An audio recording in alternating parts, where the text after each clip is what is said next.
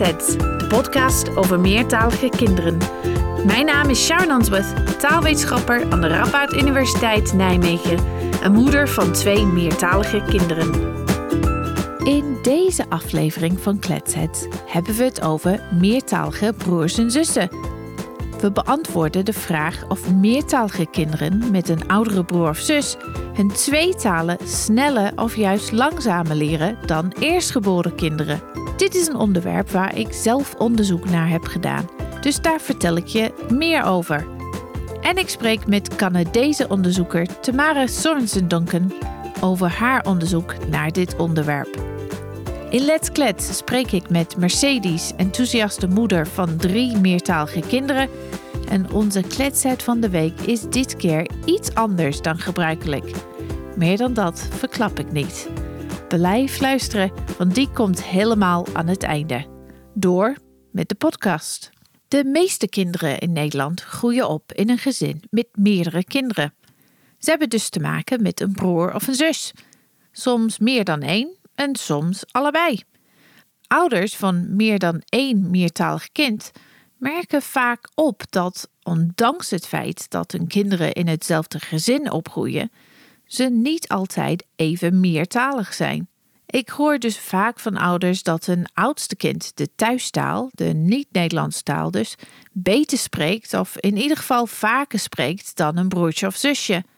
Ook zijn ouders vaak gefrustreerd omdat de kinderen onderling vooral Nederlands spreken, terwijl ze toch wel in staat zijn om dit te doen in het Turks, Portugees of Arabisch. Hoe komt dit en kun je daar eigenlijk iets aan doen? Klopt het eigenlijk wel dat eerstgeboren kinderen vaak beter zijn in hun thuistaal of thuistalen? En hoe zit het met het Nederlands, met de schooltaal dus? In deze aflevering van Kletset hebben we het over de taalontwikkeling van meertalige broers en zussen. Wat zegt het onderzoek hierover?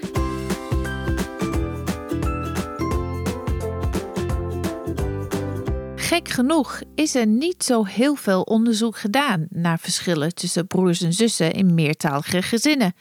Dit maakt het zeker makkelijker om samen te vatten, maar het betekent ook dat er veel onderzoek nodig is. Houd dat dus in je achterhoofd als je naar deze aflevering luistert. De meeste onderzoeken kijken niet per se naar broers en zussen in hetzelfde gezin, maar vergelijken een groep eerstgeboren kinderen met een groep kinderen die geen oudere broer of zus hebben, om te zien of daar verschillen tussen zitten. Dit kan voor zowel de schooltaal als de taal of talen die voornamelijk thuis worden gesproken. We beginnen met de schooltaal. Dus hier in Nederland zou dat voor bijna alle kinderen het Nederlands zijn. Dit zijn drie bevindingen vanuit het onderzoek. Peuters met oudere broers en zussen horen vaak meer van de schooltaal thuis dan eerstgeboren peuters. Nou, dit zal denk ik voor veel ouders die hiernaar luisteren herkenbaar zijn. Het oudere kind, zodra het naar school gaat, brengt vaak deze taal, de schooltaal dus, mee naar huis. Dit hebben bijvoorbeeld Erica Hoff en collega's gevonden onder kinderen in de VS die met Spaans en Engels opgroeien. Wat Erika en haar team ook hebben gevonden, is dat het hebben van een oudere broer of zus ook ervoor zorgde dat de Spaanstalige moeders vaker gingen overschakelen naar het Engels. Dus moeders gebruikten meer Engels met een peuter in plaats van het Spaans als ze ook een schoolgaand kind hadden in vergelijking met moeders met alleen één kind. Vorig jaar hebben wij een vergelijkbaar onderzoek gedaan hier in Nederland met peuters die naast het Nederlands ook het Grieks hoorden. Dit was zowel met gezinnen waar beide ouders Grieks spraken en gezinnen waar de ene ouder Grieks sprak en de andere Nederlands. In ongeveer de helft van de gezinnen was er een ouder kind en die sprak beide talen met een broertje of zusje. Nou, net zoals Erik en haar collega's vonden wij ook dat peuters met een oudere broer of zus thuis meer Nederlands hoorden, dus meer schooltaal hoorden dan eerstgeboren peuters. Dit was dus als je keek naar iedereen thuis. We hebben ook apart gekeken naar het taalgebruik van de ouders. En in tegenstelling tot het Amerikaanse onderzoek maakt het helemaal niet uit of een oudere broer of zus was in het gezin. Ouders spraken in beide gevallen evenveel Nederlands met hun kind. Of juist evenveel Grieks. Hoe komt dit verschil tussen deze twee onderzoeken? Nou, wij denken dat dit te maken heeft met de status van het Engels ten opzichte van het Nederlands. Het Engels is natuurlijk een wereldtaal die veel mensen spreken. En dit was zeker het geval voor de moeders in het Amerikaanse onderzoek. Zij konden zelfs heel goed Engels. Nederlands is natuurlijk anders, want je leert alleen Nederlands als je in Nederland woont. En laten we eerlijk zijn, zelfs dan doet al lang niet iedereen dat. De meeste Griekstalige ouders in ons onderzoek konden wel wat Nederlands, maar niet altijd even goed. En dan is het logisch dat zelfs als je ouder kind het Nederlands meeneemt vanuit school, jij niet zo snel gaat overstappen naar het Nederlands.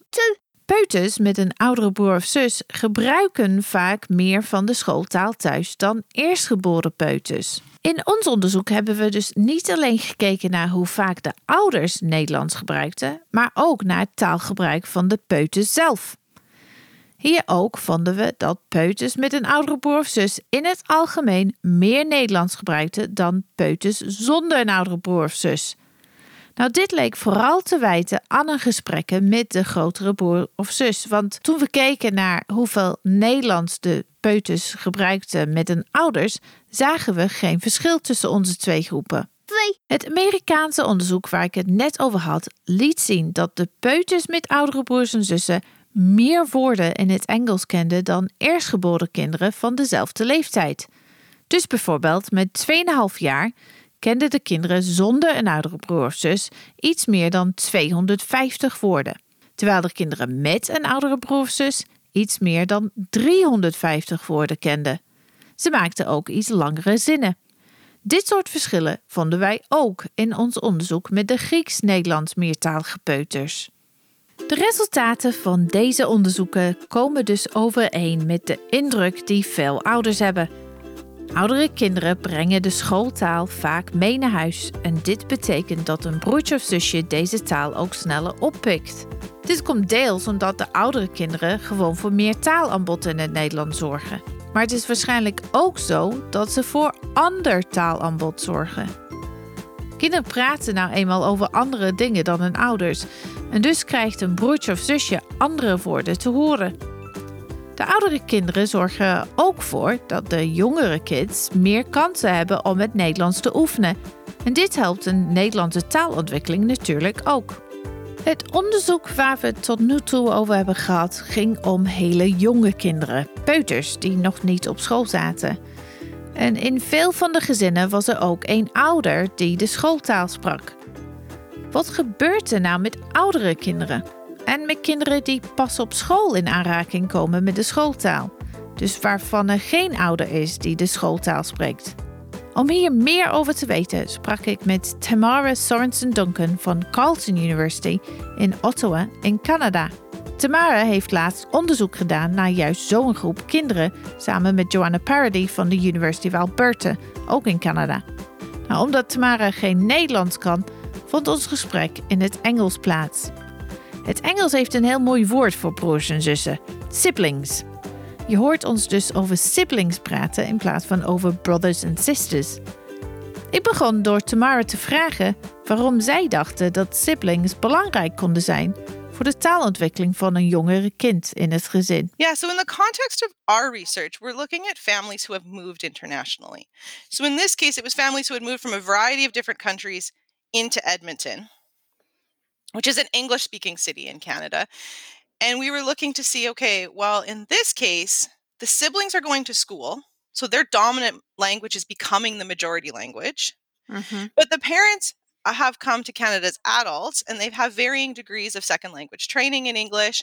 And so we thought that the siblings and the parents offered this very interesting context to consider how the language abilities of the different family members might influence the way they talk to the child and then the way that what the child is hearing could influence what they're learning about the language. Right so probably the the older siblings are likely to be better at english than the parents. Right and so in this case our study's really focusing on english which is the majority language so the language of the community these households still have another language in it the parents still have the absolute expertise at that other home language. Right, right, yeah. And so, what kind of other home languages uh, were there then in your group? So, as is typical in the Canadian context and I'm sure in the Dutch context as well, these families uh, came from a diverse set of backgrounds. So we had Arabic speakers, we had Mandarin and Cantonese speaking families, um, Hindi, Punjabi, Urdu, uh, a couple Portuguese speaking families. Uh, and we did this to reflect the diversity of our Canadian classrooms as well, because we want to say, okay, how are these kids learning? Yeah, yeah. So a really diverse bunch of, of kids. And what aspects of the language did you look at? So we looked at a whole bunch of different language skills, but only in English, as I said. So Yeah. there's still lots of room to explore how these kids are developing in their other language. Um, so we gave them a vocabulary test. We wanted to know how many words they understand. Mm-hmm. And this test has um, is multiple choice test. The kids see four pictures, and um, one of uh, the researcher says a word, and they have to point to the picture that matches it. And so we get a sense for how many words they understand. And we also got them to do a little grammar task, and this task was looking at how you build words. So you know all those little extra parts you add onto a word so that your sentence sounds correct, like um, he runs, he is running. So that is the S on the runs when we say he runs Mm-hmm. a past tense marker like she skated. So we want to know do they know how to put those little extra bits, which we call morphemes, but do they know how to put those on to make their sentence grammatical? So, for example, they'll see two pictures and we'll say, Here the girl's skating. Now she's done. Tell me what she did. And hopefully they say she skated. Yeah. Uh, so it gives us a sense of how well they're developing their grammatical skills. And then we also got them to do a storytelling tasks, which helps us see how well are they at communicating information in that language. Right, right. So a whole range of uh, skills then. Um, what did you find? So, what we found was that when older siblings were speaking to younger siblings, if more of that time was spent in English, so that is, they were using a higher proportion of English compared to the home language, the younger siblings did better on this wide range of English skills, so vocabulary, grammar, storytelling. Uh, so, it seemed that if they heard more English from their siblings, they seemed to be learning English a little bit faster. Right. So we're talking about not necessarily where they end up, but the the the rate at which they're learning the language at this particular moment in time. Right. So this was a study where we visited the child and the families one time. So we don't know what's going to happen three or four or five years from now. Um, but we, you know, we would speculate because these kids are in school, whether they have older siblings or not, they're getting this rich English language input at school. It's not just at home that's driving their language learning. So we're certainly not arguing that you have to have an older sibling who speaks English to you in order to learn English in this context, right? But it did seem that for the children who had older siblings who were speaking with in English with them more, they had higher scores at the time that we visited with them. and w- and was that different from uh, input that they heard from, say, their mothers? Yeah, so when we looked at input from their mothers, we found that the proportion of English they moms were using didn't really impact the children's English score. So if a mom was speaking in English a lot or a mom was speaking in English a little bit, the children seemed to have similar English scores. It wasn't really saying driving one child's score up compared to the other. Uh, so it didn't really seem to matter which language the mom was using in, when it came to the child's English language development. Now, we do have another study um, with a similar group of children where we found that if the mom was using the home language a lot, those children had way better home language scores. So it's important to keep in mind that these are bilingual kids. So it might not be the case that English input from the mom is helping English ability. Increased English from the mom might actually be hurting that other language's development. Right, right. Yeah. So so why do you think there is this difference then between the the older siblings? So if older siblings speak more English, it helps. If mum speaks more English at home, doesn't seem to really matter. So what what was your explanation for that?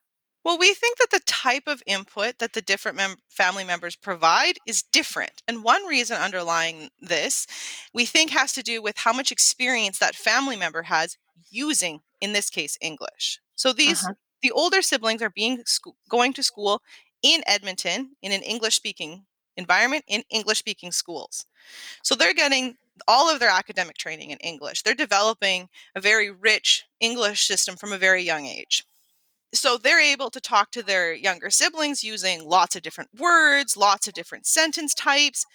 And we think this is what's helping so that the input, the language used by the older siblings is then helping the younger siblings learn language. Because keep in mind, our tasks are getting hard. We're asking for a variety of different words. We're asking for, can you do these complex things with language? And in the case of parents, in our study, all the parents were second language learners of English.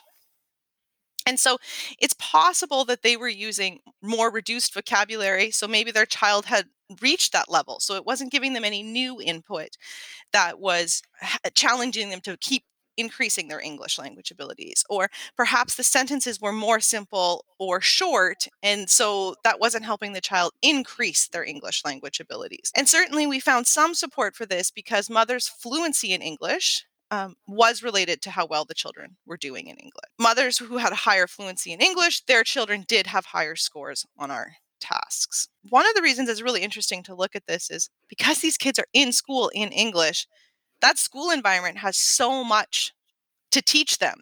So, one of mm. the questions is Does this language that siblings are using still matter even once they're in school? And it seems from our study, at least in the early elementary years, that it does. I noticed in in reading your study that there's quite a large age range in how old the older siblings are, right? So, you know, some were just a bit older than the kids that were tested, some were uh, more than six years older, and I was wondering whether you'd looked at that or whether you had any idea whether that might matter? Well, that's such a great question. And we didn't look at the role of the age of the older sibling in this study. And I think there's so much more to explore there because I think we also have to factor in what age was the child and the older siblings when they came to Canada.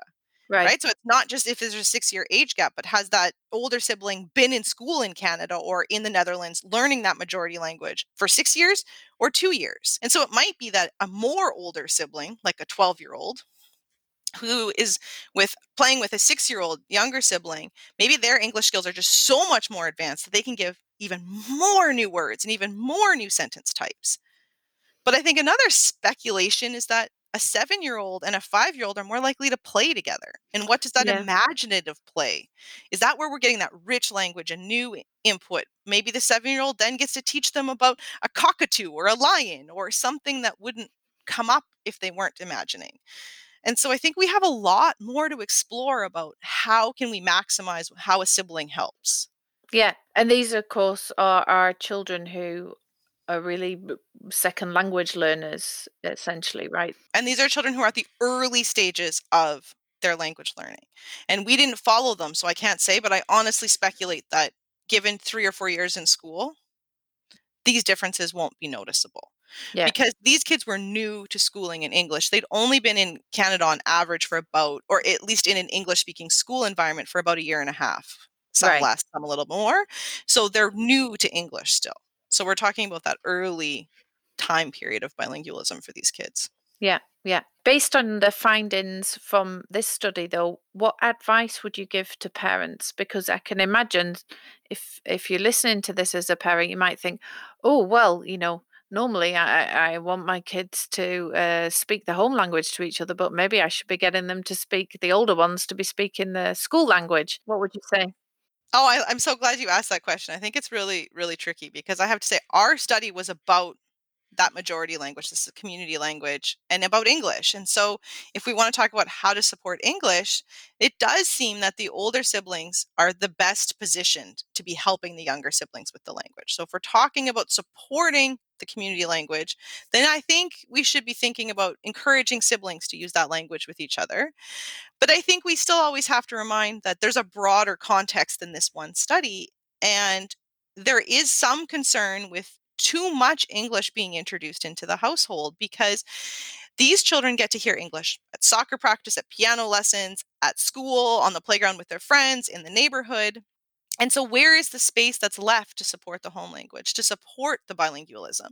And so, I'm always hesitant to say, yes, speak English. I think I try to have a conversation with parents. Well, when your child's 18, what language skills do you want them to have. Mm-hmm. And if you want their, your child to still be bilingual at 18, you have to carve out some space in their life for that other language. And so I don't see a disadvantage to encouraging siblings to speak the home language because that's how they're going to get to keep the language. Um, but if a parent does have concerns about their child's English or community language development, then I think older siblings can be an important tool for supporting that. Dus Tamara heeft gekeken naar de taalontwikkeling van meertalige kleuters in Canada die Engels als tweede taal leerden. Ze heeft gekeken naar een woordenschat, een grammatica en hoe goed ze een verhaal konden vertellen. En voor al deze vaardigheden zag ze dat de kleuters met oudere broers en zussen die veel Engels tegen ze praten, sneller het Engels onder de knie kregen dan de kleuters waarvan de oudere broers of zussen minder Engels gebruikten. Ook was het zo dat hoeveel Engels de oudere broers en zussen gebruikten belangrijker was dan hoeveel Engels een moeder gebruikte. Hoe goed de moeder Engels sprak, maakte wel uit. Nou, dit onderzoek ging over kleuters die pas anderhalf jaar op school zaten. En volgens Tamara is het hoogstwaarschijnlijk dat de impact van oudere broers en zussen minder zal worden naarmate de kinderen langer op school zitten en zelf taalvaardiger worden in het Engels. Oudere kinderen kunnen dus als hulpmiddel dienen als broertjes en zusjes naar school gaan. Maar zoals Tamara ook zei, is het belangrijk om te beseffen dat hoe meer kinderen en ouders de schooltaal gebruiken thuis, hoe minder ruimte er is voor de andere taal. Dit zien we in het Amerikaanse onderzoek waar ik het zojuist over had. De meertalige peuters daar, die kenden minder woorden in het Spaans en maakten ook kortere zinnen in die taal als ze een oudere broer of zus hadden. Zo'n negatief effect van een oude broer of zus, dat vonden wij niet in ons onderzoek. Daar was er nog een negatief, nog een positief effect op de taalontwikkeling van het Grieks, de thuistaal van de peuters. Dit zou kunnen omdat in een deel van de gezinnen in ons onderzoek het Grieks de enige thuistaal was. Dus zelfs als de kinderen onderling het Nederlands gebruikten, zodra de ouders erbij was, was het Grieks de voertaal. Hoeveel ruimte het Nederlands krijgt in een meertalig gezin hangt ook af van hoe belangrijk ouders het vinden om de minderheidstaal en de daarbij horende cultuur te onderhouden. In sommige gezinnen worden oudere broers en zussen juist ingezet als een soort rolmodel of een leraar. Nou, in hoever zo'n rol lukt hangt natuurlijk van het temperament van het kind af en ook van een taalvaardigheid in de thuistaal. In ons onderzoek zagen we dat alle oudere broers en zussen zowel het Nederlands als het Grieks met een broertje of zusje gebruikten. En we denken dat een van de redenen daarvoor is dat sommige oudere kinderen in Griekenland waren geboren. Dus ze hebben ook daar enige tijd gewoond en hun Grieks was waarschijnlijk daardoor best goed. Dat hebben we niet getest, maar dat is wel ons vermoeden. En dit maakt het vast makkelijker om juist die taal te gebruiken in plaats van het Nederlands. Dus kortom, er zijn allerlei factoren die een rol spelen als het gaat om de impact van oudere broers en zussen op de taalontwikkeling van jongere kinderen in het gezin. Let's klets! Mijn naam is Mercedes. Ik woon in Utrecht en ik spreek Spaans thuis met mijn kinderen. Mooi. Hoeveel kinderen heb je? Ik heb drie kinderen. Ik heb twee meiden en één jongen. De oudste is een meisje van 17. En de tweeling is een jongere meisje en zijn allebei 13. Druk, denk ik, thuis? Is zijn altijd druk. en uh, spreekt iedereen thuis uh, Spaans? Ja. Gelukkig wel. Ja. Ik had, uh, de beginnen was, sorry, was met mijn jongen en weet, hij wil ik niet eens praten. Hij wil gewoon in Nederlands praten tegen mij, maar soms begrijp ik begrijp het niet. Ik was sinds uh, acht jaar ben ik uh, alleenstaande moeder en hij heeft wel een probleem om te beginnen. Alleen nu, ik vraag nou, praat tegen mij in Nederlands, hij wil het niet. Dus dat is uh, goed gekomen, denk ik. En ze zijn hier geboren? Alle drie zijn hier geboren. Ja. En naar school gegaan. Dus als jij luistert, de, de, de, jij voelt niet dat het zijn tweetalige kinderen. De vader spreekt altijd Nederlands met de kinderen. En ik ben blij dat de hebben. Zo, voor mij was het belangrijk dat de Nederlands was de eerste taal. En die moet goed beheer, praten en beheer in Nederlands. Dat was wel voor mij zo belangrijk. Waarom? Ja, ik kwam van Mallorca. In Mallorca voor lange tijd was alleen, uh, um, je kan alleen Spaans praten.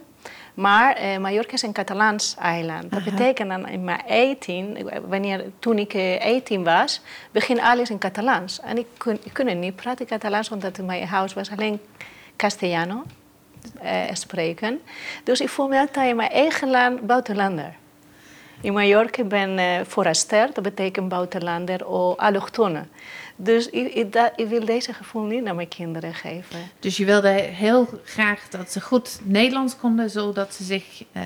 Dat ze voelen wel thuis. Dat niemand kan vertellen, je bent niet van hier of zo. En... Je bent een buitenlander en zo. Dat wil ik niet, want dat zijn niet. Ze zijn wel in het bloed, als ze zeggen, mama, we zijn echt uh, Spaans ook, 50% Spaans, maar we zijn ook Nederlands. Hè? Zij, zij, zij voelen zich zowel Spaans als Ja, dat is veel erger Spaans in haar hart. Ja. ja. Dat is wel leuk om te, om te zien. Mama, ik ben in mijn hart ook een Spaans, hè? Dus ik vind het zo leuk. Dus je bent heel tevreden? Dus over... Super tevreden. Ik geef, uh, dat was mijn beste cadeautje, denk ik, voor mijn kinderen de taal en de cultuur dan komen met de taal. Dus je geeft niet alleen een taal, je hebt de cultuur mee. De manier om te praten met de handen, de manier te, te knuffelen ook anders. Dus uh, ja, ik denk de, de cultuur komt door de taal. Ja, heel mooi om te horen. Um, ik ben benieuwd of de, want je, je oudste is nu 17 en je hebt een tweeling van 13. Is, de, is hun meertaligheid anders geworden in de loop van de ja. tijd? Ja, ik moet zeggen, dan aan het begin op school, hè, toch begin eh, groep 3, ik voelde mijn kinderen waren echt achter met de woordenschat. Dus we waren altijd een beetje opletten om veel boeken, één keer in de week naar de bibliotheek gaan. Ja. Om boeken te pakken en woordenschat en gewoon veel lezen. Ik was gelukkig met mijn eerste dochter, omdat zij leest like, drie, vier boeken per week. Dus dat was fantastisch. Hij boeken was echt gegroeid. Maar de andere, met de tweeling, was niet zo makkelijk. En ik voelde de verschil. Mijn kinderen waren altijd te kort in woordenschat. Ja, in een, in in het Nederlands. Dat betekent niet dat ze weten niet uh, hoe noem zo'n woorden in, uh, in, in, in het Spaans. Er was altijd een probleem met uh, bijvoorbeeld met begrijpen lezen. Ja. Ja, omdat ze de woorden niet kenden. Dus je zei, we hebben veel, uh, veel boeken geleend van de Biep. Ja. En uh, hebben voorgelezen. Dus heb jij dat in het Spaans of het Nederlands gedaan? Of een beetje van beide? Of hoe heb je het aangepakt? Ik ben altijd gewoon erg um, consequent met het Spaans. Dus ik was altijd in het Spaans. Maar de vader was wel in, in Nederlands gedaan. En gelukkig, de vader is Nederlands. Dus de kinderen praten altijd in Nederlands met de papa. En met ons, hè, als de vader is bij mij, we praten altijd in het Spaans. Aha dat is misschien iets dan ik kunnen wel anders doen. Als ik kunnen nog een keer doen, ik ga echt vanaf het begin alleen Nederlands met de vader praten. Op deze manier mijn Nederlands kan ook groeien. Ja, verbeteren. ja, dus ik denk, uh, als we te weten uit onderzoek, dat is een heel verstandige keuze geweest voor de Spaans van je kinderen. Maar nu hoor ik, ja, voor mij was het misschien niet zo handig. Nee, voor mij was het niet zo handig. Ik, ik ben echt blij voor deze keuze. Ik kan niet zeggen dat ik ben niet blij. Alleen eh, voor mij eh, gewoon rem veel maar integratie, ja. moet ik zeggen. Dat, ja. dat wel. Dus het was een, een, een moeilijke keuze dan? Dit is eigenlijk. een moeilijke keuze. En er was veel thuis. Eh, maar als ik zie mijn kinderen nu zijn alle drie super blij met de taal. Omdat in de middelbare school die krijgen Frans. En het lijkt zoveel als Spaans. Maar mijn oudste dochter studeert Latijns en ze zegt, mama, het is zo lijkt Spaans. Dus voor de kinderen het is wel een, voor, een grote voordeel, speciaal Spaanse taal. Ja. Ja. En de andere emotionaal voordeel is, mijn moeder kwam vaak naar Nederland voor bezoeken. Dus we kunnen altijd communiceren met de familie.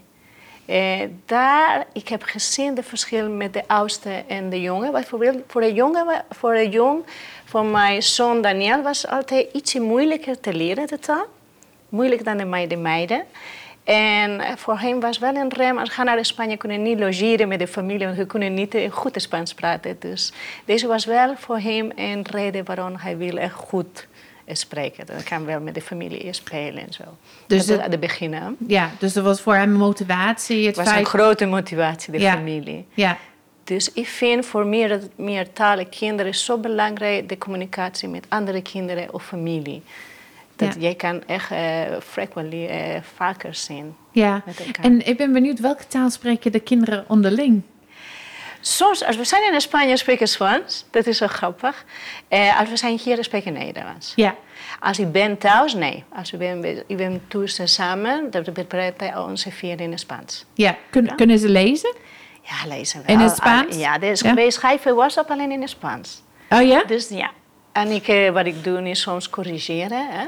Maar de schrijft tegen mij alleen in het Spaans. En hoe pakt ze dat aan, dat corrigeren? Want mijn dochter van tien, die kan heel goed lezen in het Engels. Ze kan ook schrijven, maar de spelling is echt beroerd. En dat is geen wonder. Engels is heel moeilijk om te spellen. Maar ze vindt het, ik merk wel dat ze het soms een beetje lastig vindt als ik haar corrigeer. Dus ik weet niet zo goed hoe ik dat moet doen. Hoe reageren jouw kinderen daarop? Mm, dat verandert met de leeftijd. Ja? Hoe ouder hoe wordt, hoe meer uh, geeft de, ja, vind zo belangrijk. Ik denk nou, mijn kinderen zien de belangrijk van de Spaanse taal. En toen ik kleiner was, mijn zoon bijvoorbeeld zegt, mama, je praat geen Spaans in de school, hè? ik vind een beetje, ik hou van jou, hou dat je bent Spaans, maar voor hem was het wel lastig. Hij vindt het leuk. Het praten van Spaans. Ja. ja. hij vindt het leuk dat mama praat in de school in het Spaans en andere kinderen kan zien dat hij was anders. Hij ja. wil niet anders zijn. Ja. Hoe ziet de toekomst van jouw kinderen uit als het gaat om een meertaligheid? Ik vind dat is echt een grote voordeel. Ik denk dat mijn kinderen kunnen zoveel meer kansen dan andere kinderen. Het is een grote voordeel. Die kan in, in zoveel bedrijven, internationale bedrijven werken. En zo makkelijk, want het taal komt zo vloeiend. Ja. En mijn dochter, we gaan naar Parijs, we praten Frans samen. We gaan naar Italië, we hebben veel internationale vrienden. Dus we, we proberen altijd in Italiaans te praten als we zijn in Italië of in Frans. En dat denk ik voor de kinderen alleen, ja. alleen een voordeel. Dus de, de toekomst is meertalig? Super. Ja, ja zeker. Heb je een gouden tip voor andere ouders? Als er ouders zijn die met jongere kinderen misschien hier naar luisteren. Wat is je gouden tip? Doe dit wel. Als je iets doet, doe dit dan maar. Ja, ik denk je moet blijven consequent. Soms de kinderen gaan op het begin niet, vanaf het moment dat beginnen school, de kinderen willen helemaal niet uh, Spaans met jou praten of met de andere taal. Maar ik denk als je blijft consequent, het is misschien jouw kinderen antwoord tegen jou in het Nederlands, maar blijf in de hoofd. En kom een moment, in, ik denk in, uh, als nu als tieners, misschien ietsje later, dan ga gaan zeker bedanken voor deze cadeautje. Ik denk zeker dat is, uh, het kan niet, uh, ja, niet slecht komen. Ik denk het is alleen goed dat je praat in een andere taal. Ja. Nou, wat een mooie, mooie tip. Dankjewel. Dankjewel. Let's klets! We hebben het gehad over de impact van een oudere broer of zus op de taalontwikkeling van jongere kinderen in het gezin als het gaat om de schooltaal en ook als het gaat om de thuistaal. Maar we hebben het nog niet echt gehad over het taalgebruik onder de kinderen zelf. Welke taal of talen gebruiken ze als ze samen zijn? Hier is er eigenlijk heel weinig onderzoek naar gedaan. Maar wat we wel weten, en dit zal voor veel ouders als geen verrassing komen, is dat het best vaak voorkomt dat de kinderen onderling naar de schooltaal overschakelen. Dus als je kinderen het Nederlands gebruiken, terwijl jij en misschien ook jij en je partner een andere taal gebruiken, is dit eigenlijk best normaal. Nou, soms spreken de kinderen alleen het Nederlands en soms gebruiken ze beide talen door elkaar. Het gebruik van beide talen kan voor een gevoel van sociale binding zorgen. Sommige ouders rapporteren dat hun kinderen een van hun twee talen inzetten als een geheime taal. Ze praten dus het Grieks, het Spaans of het Pools of wat, dan ook met elkaar als ze niet willen dat anderen het begrijpen. Nou, dat is wel het nadeel van Engels als je thuistaal. Want bijna iedereen begrijpt je. Dus voor mijn kinderen gaat dit niet op. Het Nederlands daarentegen is wel handig als geheime taal en wordt bij ons in het buitenland volop gebruikt om privégesprekken te voeren. Ik ga zo meteen samenvatten wat we in deze aflevering hebben geleerd en jullie een paar concrete tips geven om de inzichten vanuit het onderzoek toe te passen in je dagelijkse leven. Voordat ik dit doe, horen we van onze kletset van de week. En ik zei al in het begin, deze aflevering doen we het net iets anders. Want de kletset ben ik zelf. En ik word geïnterviewd door niemand minder dan mijn eigen dochter. Nou, zij kreeg mijn gebruikelijke lijst met vragen voorgeschoteld. Maar zoals jullie zullen horen, aarzelde ze niet om ook haar eigen vragen erbij te verzinnen. Reset van de week. Mijn naam is Sharon. Ik ben 46 jaar oud. Ik spreek Engels, dat is mijn moedertaal, Nederlands, uh, Duits, soort van, en een beetje Frans. Oké, met wie gebruik je Nederlands en met wie gebruik je Engels? Nou, Nederlands gebruik ik uh, als ik deze podcast maak op mijn werk, de buren, in de winkels en uh, met opa en oma natuurlijk. En Engels gebruik ik nou normally with you, hè? dus thuis, ook met, uh, met je vader, met mijn familie in Engeland, ook op mijn werk. ja, dat dus. Welke taal spreek je liefst en waarom? Nou, ik denk toch wel Engels. Dat is gewoon veel makkelijker. Ja, maar ik vind het wel heel erg leuk om Nederlands te praten. Ik heb het altijd leuk gevonden om andere talen te spreken. Waarom vind je het eigenlijk leuk om talen te leren? En wanneer heb je al Nederlands, een beetje Duits en een beetje Frans geleerd? Nou, ik begon met Frans toen ik ongeveer jouw leeftijd was. Iets, de, iets jonger, neetje was ik. En toen mijn, uh, mijn juf, die kwam een dag de klas in met een grote koffer met allerlei dingen daarin. En ze begon Frans te praten. En ze heeft ons uh, Franse woorden voor al die spulletjes in dat koffer geleerd. En ik weet het heel goed. Miss Sykes heet ze. En ze, uh, ze zei altijd, qu'est-ce que c'est? En dan moesten wij zeggen, c'est een poupée. Weet je wat dat is? Nee. Het klinkt een beetje raar, hè? Een poupée. Uh, het is een dol. Oh, ja. een pop.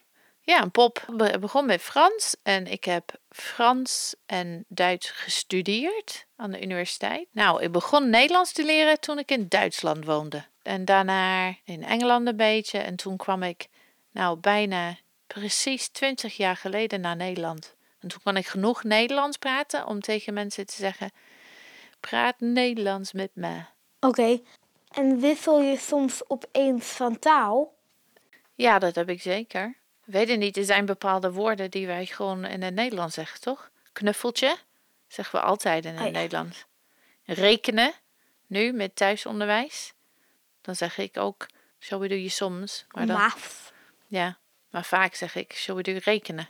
Denk je dat heel veel mensen dat hebben? Ja, ik denk dat het heel normaal is als je meertalig bent, dat je dat hebt. Wat is volgens jou eigenlijk het grootste voordeel en het grootste nadeel aan meertalig zijn? Hmm, grootste voordeel. Je kunt met allerlei verschillende mensen praten. Dat vind ik een heel groot voordeel. Grootste nadeel. Soms moet je echt zoeken naar een woord. En weet je het niet. Zit je echt uh, je hoofd te krabben van. Ja, wat is dat woord alweer? Sommige mensen, bijvoorbeeld ik heb wel eens gehoord dat mensen die meertalig opgegroeid zijn, beter andere talen kunnen leren. Wat denk jij, klopt dit? Of je beter bent in het leren van andere talen? Ja, en communiceren ook. Nou, je, denk, je bent zeker beter in communiceren in de zin dat je met meer mensen kunt communiceren. Ik denk dat je ook vaak een, be een beter gevoel hebt voor taal. Dat je beter over taal kunt praten. dus want je weet bijvoorbeeld, uh, nou er ligt hier een, een soort koffertje voor ons. Nou je weet dat die koffer, dat kan twee namen hebben. Een koffer of een suitcase.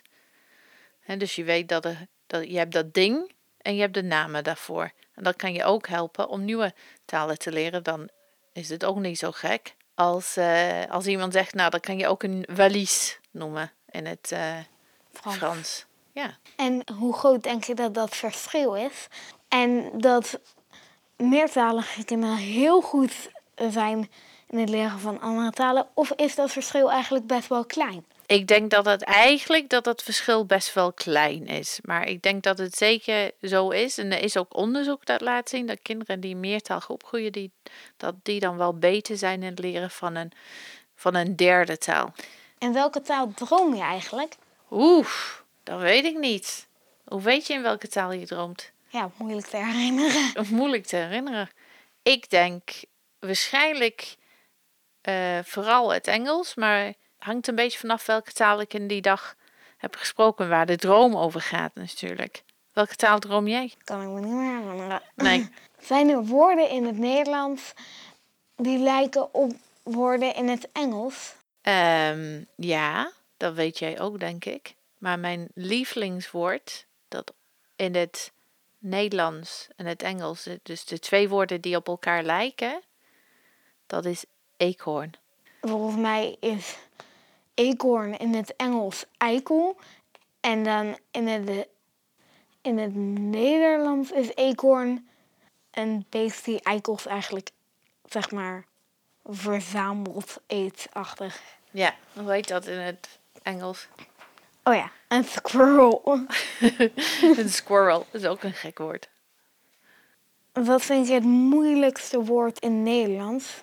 Oeh, rugzak. Rugzak. Rugzak. Ik wil altijd rugzak zeggen. En ik vind alle woorden met ui. Ui. Ja, dat is ook heel erg uh, moeilijk. Maar het moeilijkste vind ik eigenlijk het verschil tussen een v en een v. dus als je een website hebt en het begint vaak met www.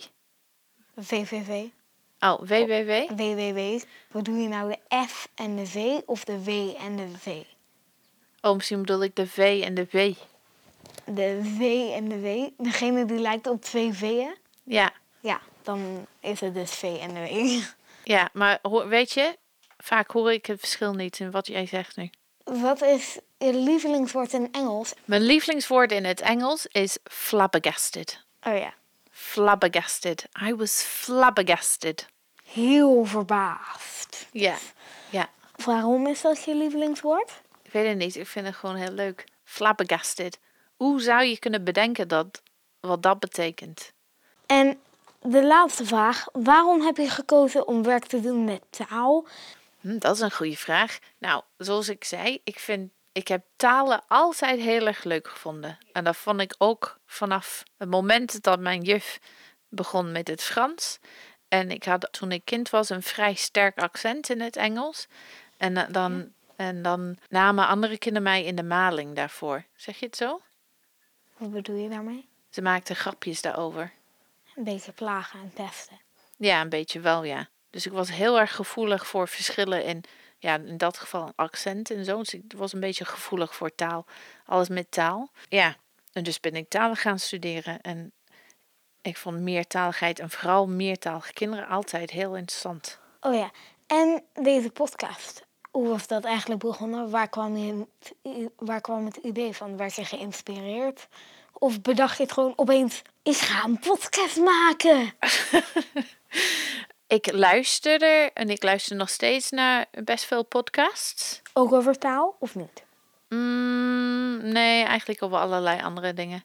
Ik vind het heel, heel lekker om naar een podcast te luisteren, want je kunt gewoon tegelijkertijd iets anders gaan doen.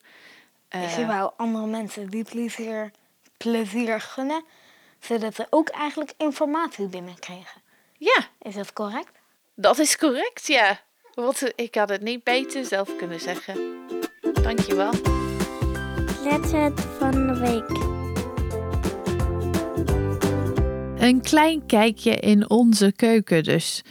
Het was wel een beetje raar, moet ik zeggen, om Nederlands met elkaar te praten, want dat doen we heel zelden.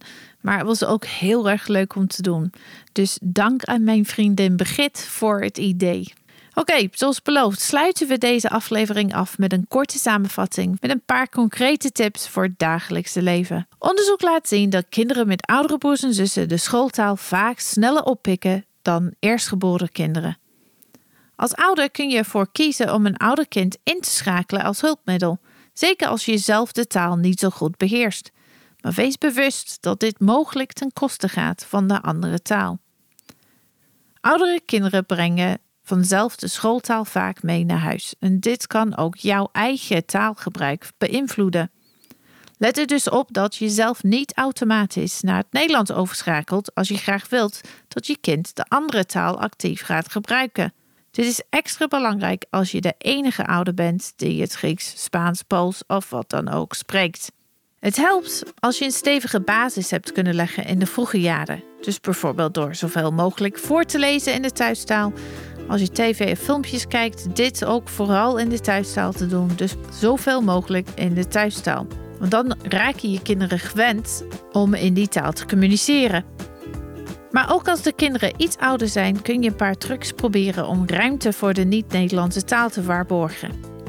Neem bijvoorbeeld bordspellen. Dat is echt iets van deze tijd, nu dat we allemaal zoveel thuis zitten. Dus als jullie van bordspellen houden, Zorg ervoor, als het kan, dat je ook een versie hebt die niet in het Nederlands is. Of misschien alleen een versie hebt dat niet in het Nederlands is. Dit maakt het moeilijker om naar het Nederlands te switchen. Als de kinderen ouder zijn, leg uit waarom je het zo belangrijk vindt dat ze jouw taal spreken en maak hier afspraken over. Nou, natuurlijk gaat dat makkelijker bij het ene kind dan bij het andere, maar het is misschien het proberen waard. Ik ken bijvoorbeeld gezinnen waar alle talen gesproken worden, dus alles mag als iedereen net thuis is. Maar zodra iedereen aan tafel zit om te gaan eten, wordt er geen Nederlands meer gesproken. Meer tips hoor je ook in aflevering 7 van het eerste seizoen van Kletsets.